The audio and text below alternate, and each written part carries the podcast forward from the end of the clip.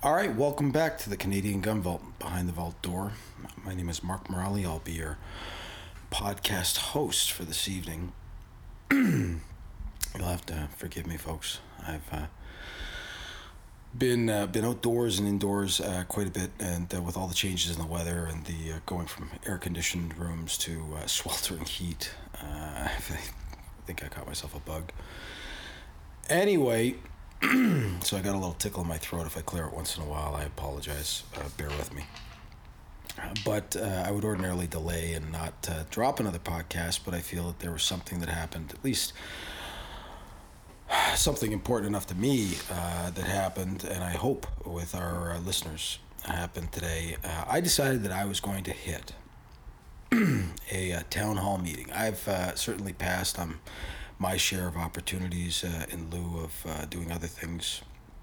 But I thought it important to attend one of these meetings, and I always tell people I'm not, I'm not a lobbyist. I'm, uh, I'm a source of entertainment. Uh, you know, we're a marketing and advertising uh, firm now. We're, you know, so many other things beyond firearms advocacy, and I mean, we're that too. Uh, we love the idea of educating the public and, you know, giving them a glance, you know, just a quick peek into the amazing world of firearms and legal firearm ownership here in Canada. And uh, the world is watching, you know, and I love that.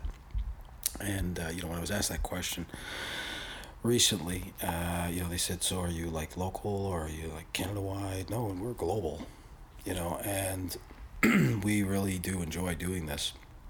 But it's a lot of work, and there are some things that, you know, I think are really important, like attending something like this. And of course, you know, our, our lobby group leaders are there. And uh, I, don't, I don't speak to anybody. I just kind of sat myself down as it it already started uh, in typical CGV fashion. I was a little bit late.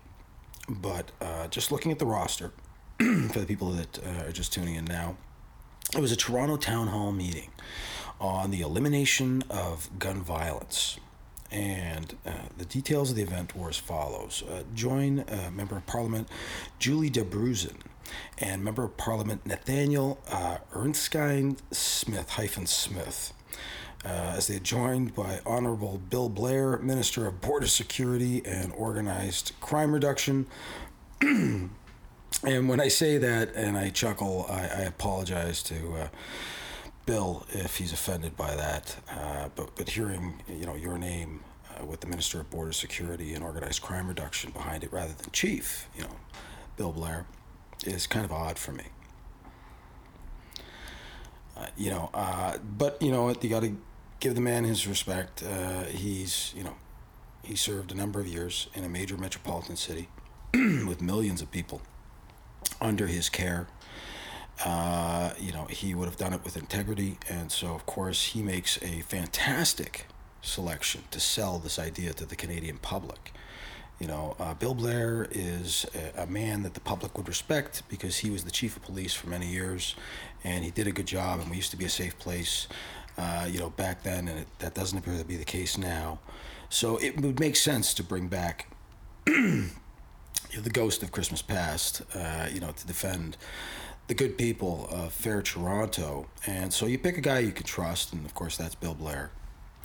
And I watch as this uh, town hall meeting, uh, you know, takes place, and I'm thinking that there's going to be some conversation, and they keep talking about having meaningful conversation, you know, about things, and so I'm liking what I'm hearing already because you know they're talking about meaningful conversation. And then, of course, uh, they go on to uh, speak. Uh, one of the keynote speakers there uh, went on to speak about, uh, you know, inner city issues, you know, the troubles surrounding, you know, gang violence and the things that contribute to it. And I'm hearing a lot of great stuff, you know, investing in the communities and, you know, going beyond the obvious. And I'm thinking, yeah, you know what? Hey, this guy looks like he could be on our side. You know, like he's talking the talk. That's that that totally makes sense to me so far you know, then, uh, you know, people bounce around back and forth, you know, throwing in their little bits and bites. Uh, the panel, you know, is a nice looking bunch.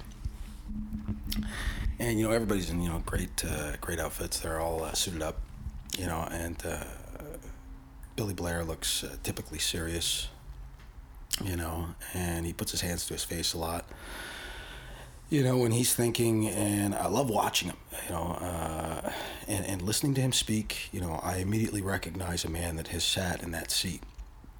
You know, as, as a former police officer, uh, you know, serving the Hamilton community uh, for 20 years, you get to uh, develop an eye you know, for other police officers in and out of uniform. You can kind of recognize them. They stand differently, you know, they, they talk a little differently. And uh, being a former police officer, it's interesting being on the outside now and, and watching it. But when Bill Blair speaks, he's an articulate man. He's a well spoken man. He inspires confidence. You know, uh, you can tell he's sat in that seat. You know, he's been the big guy in this city. And people want to believe him. Uh, I want to believe him. And, you know, he, uh, he talks uh, and it speaks well on many issues. And he's not difficult to listen to. More importantly, it's believable. So we get to the point where, you know, uh, somebody makes the mistake. I, I, believe it was the good doctor. Uh, they had a, uh, a, doctor there who uh, offered up, uh, you know, some fantastic ideas. Uh, most of them did. I was really impressed. I believe he's listed here in the lineup. Dr. Scott Wortley uh, associate professor of criminology at the University of Toronto. And, you know, he's a handsome gentleman. And he, uh, you know, he begins to speak uh, as, a, I guess, a man who served as a medical practitioner. You know, and he comes across, again, you know, quite believable and I, I, believe he throws out at some point, uh, you know, a comment that says that you know you're more likely to be involved in uh, a domestic uh, event, you know, that may involve violence if you have a gun in the home, and or something to the effect of you're, you know, you're more likely to commit suicide if you have a gun in the home. You know, and of course, uh, I hear half the crowd, half the room, if you want to call it that. Uh, you know, it's a good number of people there. It was uh, there was a pretty good turnout, and about half the the room you know, just jeered, you know, loudly, whoa, right? And of course, you know, people are told to calm down, sit down, please, you know, and, and, and to people that, you know, see the firearm community sort of uh, get noisy, we appear to be, you know, a pretty rowdy bunch. I think I even heard some woman grumble behind me, bullies, at one stage. Uh, you know, like, but the the the negative, uh, you know, response to what was clearly recognized by the people who had come there to represent that community, uh, you know, would I'm sure lead anyone to believe, you know, hearing it like, you know, loudly coming out like, whoa, whoa, whoa. And it's the only time, you know, the room sort of bursts into sound. And, you know, you can tell you startled some people on the other side. And, you know, I, I, hey, I mumbled bullshit underneath my breath too. You know, like it, it, you could see though how they divide the room or the room gets divided. I mean, it's, you know, people show up and they tend to sit with their friends. So it's natural. It happens. I don't think they're actually physically dividing the room, but, um, you know, people, people group. And so you can hear one half of the room uh, you know, it was filled with gun owners, and I was pretty impressed with the turnout. I, I of course sat on the side with the other team, and I thought I'd be brave and kind of get right in there. I could tell right away what side belonged, uh, you know, to the uh, perhaps people that were less versed in firearms and legal ownership. Uh, you know, I decided to sit over there and see how they were acting, and you know, I saw one lady kind of look over her shoulder at me a couple of times, and you know, all I can really do is smile. But I, I listen though to the way they introduce questions, and of course, this is supposed to be, you know, you're supposed to write down a question on the card when you arrive, and you know, sign in your name. So, I I managed to you know, screw up and put my first and last name in the first name box, uh, you know, because we were late and I was in a rush. and uh, then, of course, you know, I have to sign off the Canadian Gun Vault as my email address. And, you know, I'm wondering if this is a good idea. But you know what, though? I'm doing it anyway. And I like the idea that they know that I'm there. Because I decided to take a look at what was going on in that room. And I got to admit, I wasn't impressed. From the very start, you know, they're flipping through cards and they're picking and choosing questions. And I'm thinking, okay, you know, like that's fair. You know, hey, there may be a couple in there that you uh, don't feel like answering. But then they kind of lumped everybody together under one roof and said, well, we got a whole big handful of cards over here that all kind of seem to revolve around the idea of a ban as a proposed solution. you know, and they said, we'll just handle all these at once. and, you know, and already I was feeling like, wow, okay, we're just going to cover all topics with, you know, one wave of the hand. And uh, I knew, I knew we weren't going to get a fair shake based on some of the things I was seeing as soon as I walked into the room, and I wasn't disappointed. You know, uh, when the topic of uh, discussing uh, you know how we're going to address some of these issues uh, was put, and Billy Blair was responding, and of course it wasn't long before he tripped on the landmine. I think I actually winced when I saw it coming, and he dropped the fifty percent, the fifty, the famous, infamous fifty percent. Right.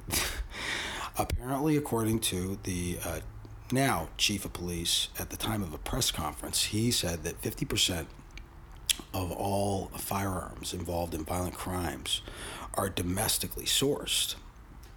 And of course, you know, the immediate response from the firearm community is, is that, you know, that's not true. And, you know, then of course people are pushed, and ultimately there's a request made of uh, the Freedom of Information.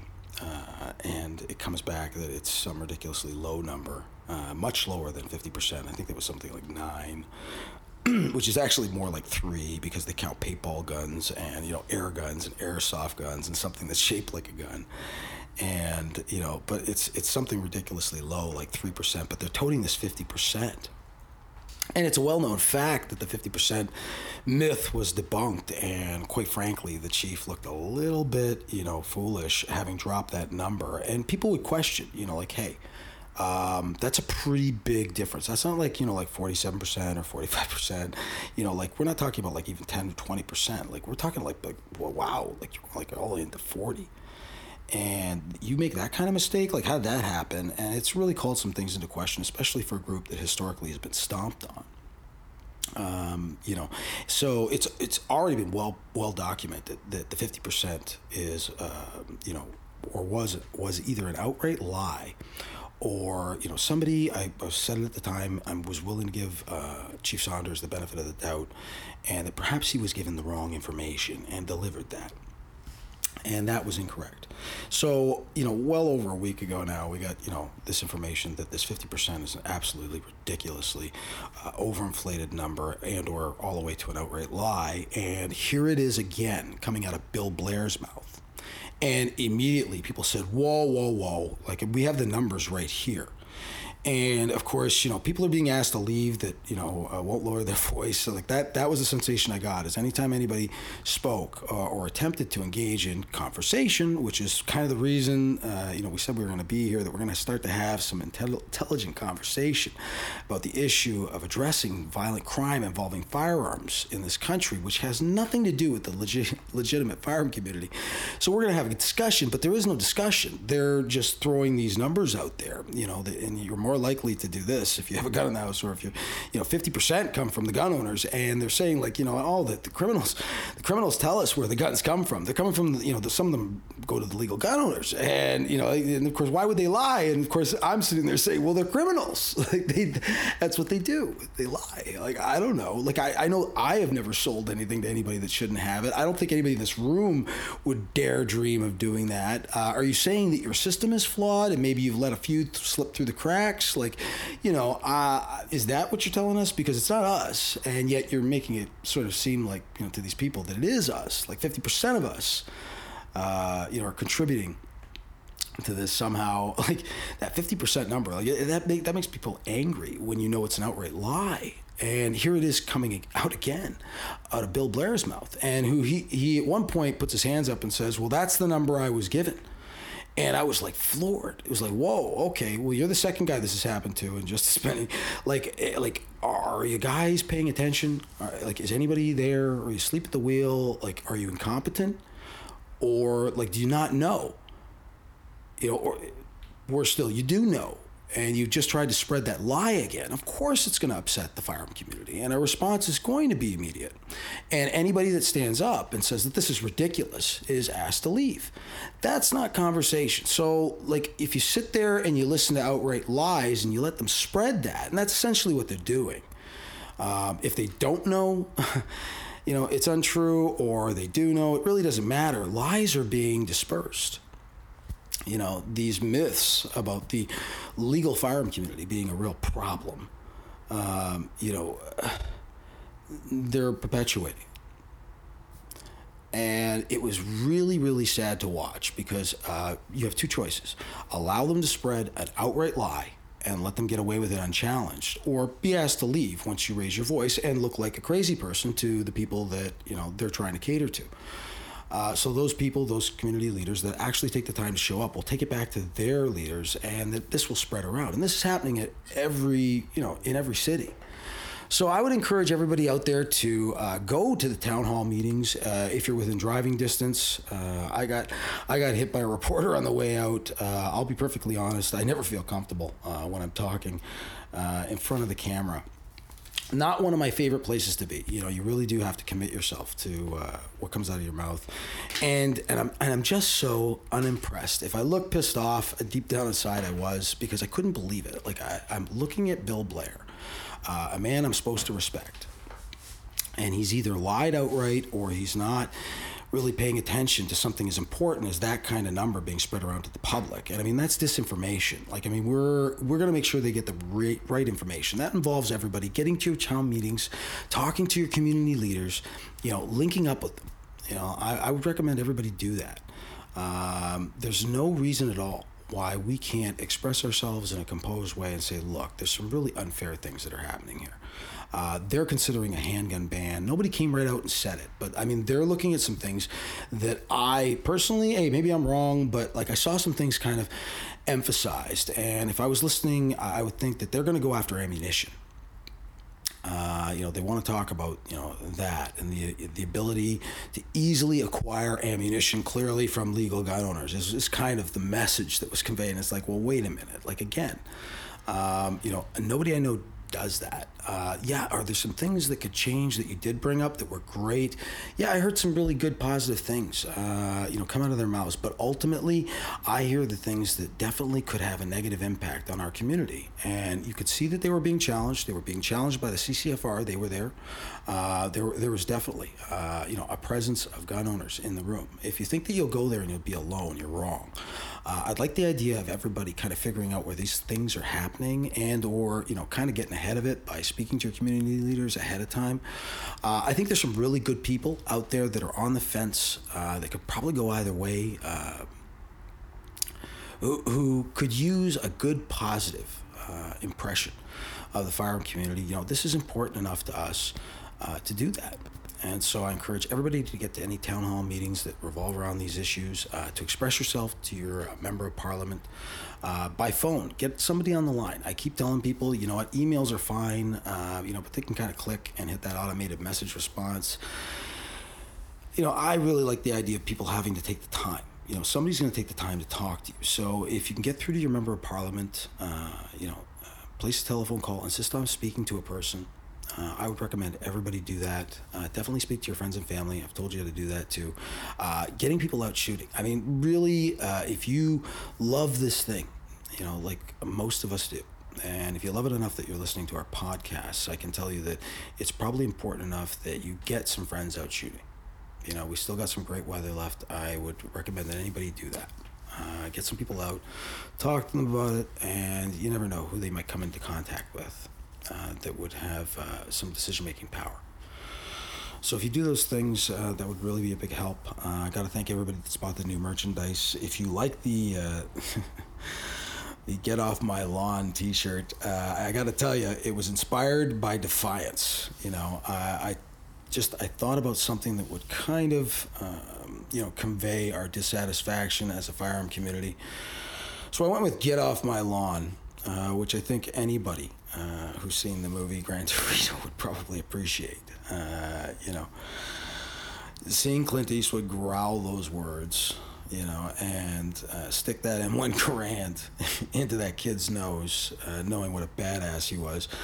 Uh, Clint Eastwood gives a memorable performance in this movie. if you haven't seen Gran Torino yet, it's fantastic. I wouldn't. I would be a liar if I didn't say it inspired the T-shirt. it really has been, you know. Um, something I've wanted to do for a while is give you guys something a little more uh, with pop. Uh, definitely, we can't go overboard, so we got to play clean. Uh, if Clint Eastwood decides to sue me, uh, I, I, can live with it. It's fine. Uh, but you know, I couldn't think of a better guy to get sued by.